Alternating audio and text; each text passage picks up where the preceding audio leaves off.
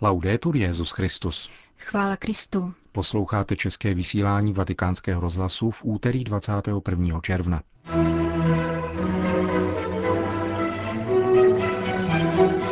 Papež František oslovil prostřednictvím videoposelství účastníky Světového kongresu proti trestu smrti, pořádaného OSN v hlavním městě Norska. Benedikt XVI. požehnal pamětní desku pro bonský kostel svatého Augustina. V Arménii je očekáván Petrův nástupce, který se tam vydá na třídenní pastorační návštěvu tento pátek. Uslyšíte o tom v několika rozhovorech, které na místě pořídili korespondenti vatikánského rozhlasu. To jsou hlavní body našeho dnešního pořadu, kterým provázejí Milan Glázer a Jana Gruberová. Zprávy vatikánského rozhlasu. Vatikán Oslo. Papež František zaslal videoposelství účastníkům Světového kongresu proti trestu smrti, který probíhá od 21. do 23. června v hlavním městě Norska. Šestý mezinárodní kongres na toto téma organizuje agenda OSN společně proti trestu smrti a Světová koalice proti trestu smrti za podpory norského ministerstva zahraničí. Zastoupeno je 140 organizací z celého světa. Poselství svatého otce přinášíme v plném znění. Saludo a los organizadores de este Congreso Mundial contra la pena de muerte. Zdravím organizátory tohoto světového kongresu proti trestu smrti. Skupinu zemí, které jej podporují, zejména Norsko jako pořadatelskou zemi a zástupce vlád, mezinárodních organizací a občanské společnosti, které se ho účastní. Spolu se všemi muži a ženami dobré vůle chci vyjádřit své uznání za vaše nasazení za svět bez trestu smrti. Je znamením naděje, že veřejné mínění projevuje stále větší odpor k trestu smrti, dokonce i tehdy, když je chápán jako prostředek legitimní sociální obrany.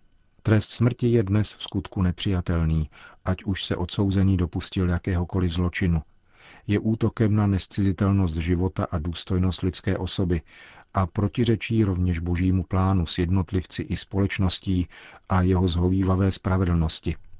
Stejně tak není v souladu s žádným spravedlivým smyslem trestu. Nedopřává obětem spravedlnost, nýbrž vede k pomstě. Přikázání nezabiješ má absolutní hodnotu a vztahuje se jak na nevinné, tak na ty, kdo se provinili. Mimořádný svatý rok milosedenství je vítanou příležitostí k podpoře rozvinutějších forem úcty k životu a důstojnosti každého člověka po celém světě.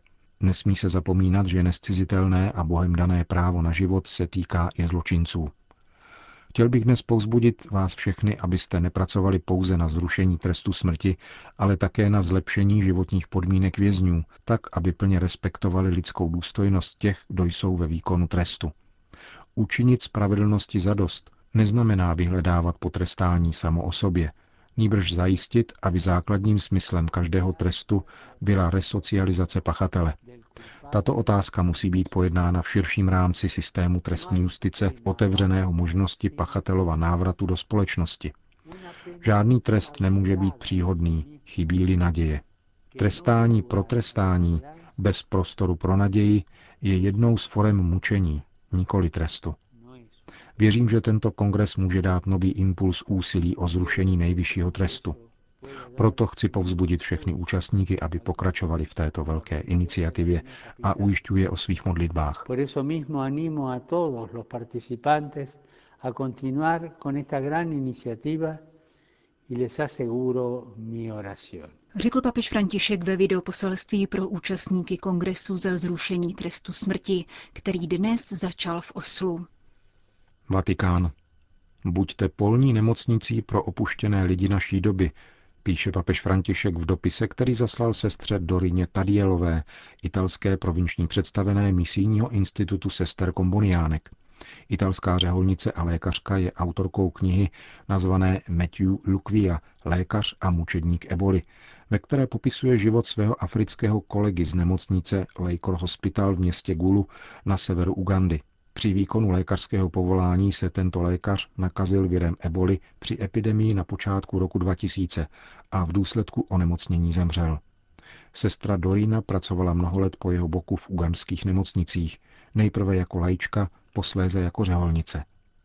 Doktor Matthew Lukvia se s nezdolnou odvahou věnoval léčbě nemocných virem ebola. Četba jeho příběhu mi velmi prospěla, píše papež František a poukazuje zejména na odvahu uganského lékaře. Díky ní roste má naděje v budoucnost Afriky, která se může opírat o tolik velkorysých myslí a srdcí, schopných léčit rány mnoha chudých lidí, kteří jsou pro nás Kristovým tělem. Svatý otec uzavírá svůj list poděkováním střeta Dílové a povzbuzuje celou kongregaci kombuniánek, aby se připodobňovala soucitu, kterým Ježíš léčí a obnovuje lidstvo. Vatikán. Emeritní papež Benedikt XVI. v Římě požehnal pamětní desku pro kostel svatého Augustina, který stojí v bonské čtvrti Bad Godesberg.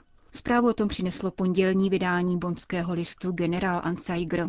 V letech 1959 až 63 během svého působení na Bonské univerzitě Josef Ratzinger ve zmíněném kostele pravidelně slavil mši svatou. Právě na tuto skutečnost má upozornit pamětní deska, o kterou se postaral farní výbor. Jeho předseda Hans Clemens Köhne zaslal do Vatikánu dopis se žádostí, zda by emeritní papež desku nepožehnal. Když mi potom přišel dopis z prefektury papežského domu, který obsahoval osobní pozvání pro mne a mou ženu k Benediktovi XVI. do Vatikánu, prožil jsem velké pohnutí. Uvedl pro regionální noviny. O své cestě do věčného města s manželkou Izabelou pak Hans Clemens Köhne sdělil. Emeritní papež nás přijal ve svém soukromém bydlišti. Vedli jsme zcela nenucený a srdečný rozhovor, který k našemu velkému překvapení trval více než půl hodiny. Hluboce nás zasáhlo, jaká skromnost a vtipnost z Benedikta XVI. vyzařuje. Jak manželé Kénovi uvedli pro oblastní list, emeritní papež velice humorně a živě vzpomínal na léta strávená v Bad Godesbergu. Indie. Křesťanská společenství v Indii se rychle rozrůstají. Nejvyšší nárůst počtu křesťanů byl zaznamenán ve státech Chhattisgarh, Jharkhand a Uríša. Připomeňme, že v posledním z jmenovaných států proběhla v roce 2008 vlna krvavých pronásledování, při kterých zahynulo několik set křesťanů a desítky tisíc byly přinuceny opustit své domovy. Dynamická evangelizace Uríši začala v roce 1981. Křesťané tehdy představovali 9,5% obyvatel tohoto státu. V současnosti už tvoří celou čtvrtinu populace a jejich počet stále roste. Z celkového počtu 1 miliardy 200 milionů obyvatel Indie je křesťanů 28 milionů. Nejvíce jsou zastoupeni ve třech zmíněných státech, kde v některých regionech křesťané výrazně početně převažují nad hinduisty. Například v Ránčí, hlavním městě státu Jharkhand, tvoří 80% obyvatel. Německo. Od 17. června do 23. října lze v Kolíně nad Rýnem schlédnout Michelangelovy fresky ze Sixtinské kaple. Reprodukce na rozměrných plátnech téměř velikosti originálů jsou vystaveny v Odysseum muzeum. Autoři výstavy se rozhodli pro nezvyklý způsob instalace. Pro návštěvníky připravili lešení, z něhož mohou hledět dolů na velká osvětlená plátna. Expozice tak sice volí obrácenou perspektivu pohledu, ale dovoluje lépe ocenit detaily Sixtinské klenby a Michelangelův bravurní malířský rukopis. V dalších sálech jsou obvyklým způsobem vystaveny rovněž reprodukce fresek z bočních stěn Sixtinské kaple. Výstavu nazvanou Jiný pohled připravila kolínská agentura AVC ve spolupráci s vatikánskými muzeji. Jejím patronem je někdejší předseda Papežského výboru historických věd kardinál Walter Brandmüller a členem čestného výboru je také předseda Papežské rady pro podporu jednoty křesťanů kardinál Kurt Koch. města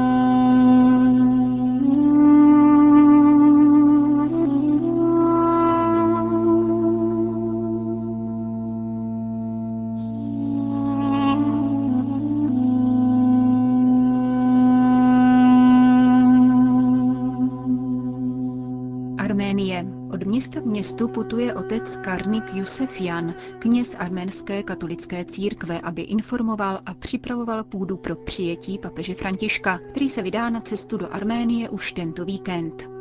Otec Karnik pochází ze syrské Kámyšlí, odkud uprchl před pronásledováním tzv. islámského státu. Nyní působí v arménském Gyumri. Více než měsíc připravujeme tuto historickou návštěvu Arménie. Práce je mnoho. V mnoha vesnicích jsme sepisovali jména lidí, kteří se zúčastní mše svaté se svatým otcem. Dodnes se zapsalo téměř 18 tisíc lidí, když nepočítáme ty, kteří přijedou ze zahraničí a kterých bude asi 2 tisíce. Mše se svatým otcem se tedy zúčastní zhruba 20 tisíc lidí. Na otázku, jaká očekávání pojí s Františkovou návštěvou, otec Karnik odpovídá, že jako Syřan si přeje především mír na celém světě a zejména ve své rodné zemi, a také větší zblížení obou arménských církví, tedy arménské apoštolské a katolické. Svatý otec přistane v Jerevanu v pátek 24. června a do Říma se vrací v neděli 26. června večer. Tři dny návštěvy v kavkazské zemi, která přijala evangelium už v roce 301, zdůrazňuje moto této apoštolské cesty – návštěva první křesťanské země. Papež František jde ve stopách Jana Pavla II., který navštívil Arménii v září roku 2001 u příležitosti 1700. výročí tzv. křtu Arménie a 10. výročí nezávislosti. Vzpomínky na papeže Vojtilu však nekončí u tehdejší třídenní návštěvy. Po zemětřesení v roce 1988, které stálo život více než 25 tisíc lidí, Jan Pavel II. ve spolupráci s italskou charitou ustanovil první službu Červeného kříže na Kavkazu a svěřil ji řádu kamiliánů v Azhotsku, lokalitě v dvoutisícové nadmorské výšce na severu země. Nemocnici Redemptoris Mater vede od počátku otec Mario Cucarollo. Vatikánskému rozhlasu se svěřil s tajnou nadějí, že papež František přijde mimo oficiální program pozdravit také její pacienty. Nemocnici postavila italská charita na žádost Jana Pavla II. a lze říci, že díky ní byla obnovena zdravotní služba v celé oblasti. Dnes máme 21 ambulancí v terénu. Hlavní budova je montovanou stavbou v zóně obývané asi 15 tisíci lidmi, ale ve skutečnosti přijímá pacienty z téměř celé Arménie a mnozí přijíždějí také z nedaleké Gruzie. Očekávání papeže je samozřejmě horoucí. Je přijímán jako nejdůležitější osobnost na světě. Očekávání je tedy velmi veliké. Říká ředitel nemocnice otec Mario Cucarollo. Všechno je připraveno, je to nejlepší pokoj, jaký máme, ukazuje sestra Arusia Xajonia, místo, kam papež zamíří k odpočinku po sobotní liturgii ve městě Gjumry. Při tamním klášteře Matky Boží Arménské spravují sestry neposkvrněného početí Pany Marie Sirotčinec a denní stacionář pro staré lidi, podporované od roku 1997 papežskou nadací Kirche in Not. Noi siamo venuti dopo il terremoto di 1988. Přišli jsme po zemětřesení v roce 1988. Nejprve jsme pracovali ve Spitaku, který byl epicentrem zemětřesení. Byli jsme jen dvě sestry. Celé město tehdy truchlilo, dospělí i děti, protože většina z nich přišla o celou rodinu. Pak jsme byli ve vesnici Arevik, která je katolická a lidé chtěli, abychom tam vyučovali katechismus. S povolením ministerstva školství jsme učili na státní škole. Popisuje sestra Arusiak své dosavadní působení. Když mi arcibiskup řekl, že k nám má přijet papež, měla jsem za to, že žertuje. Ještě teď se zdráhám uvěřit, dodává. Nedělejte si legraci, řekla jsem mu. Papež, ten člověk, za kterého se každý den modlím, že má přijít do tohoto malého sirotčince a navštívit naše malé děti. Ale arcibiskup odvětil, že to myslí vážně a že papež skutečně přijede na oběd a ke krátkému odpočinku. Připravte pokoje, dodal. A já jsem na to řekla, že pro tohoto papeže nechám všechno tak, jak to je, protože vím, že si nepřeje, aby lidé dělali kdo ví jaké věci kvůli jeho návštěvě.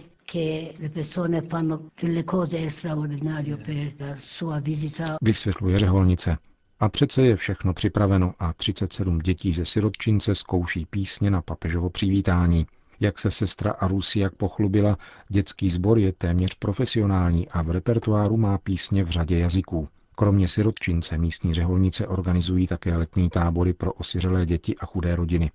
V minulém roce se takto postarali o 890 dětí, mezi nimiž bylo také 40 malých uprchlíků ze Sýrie.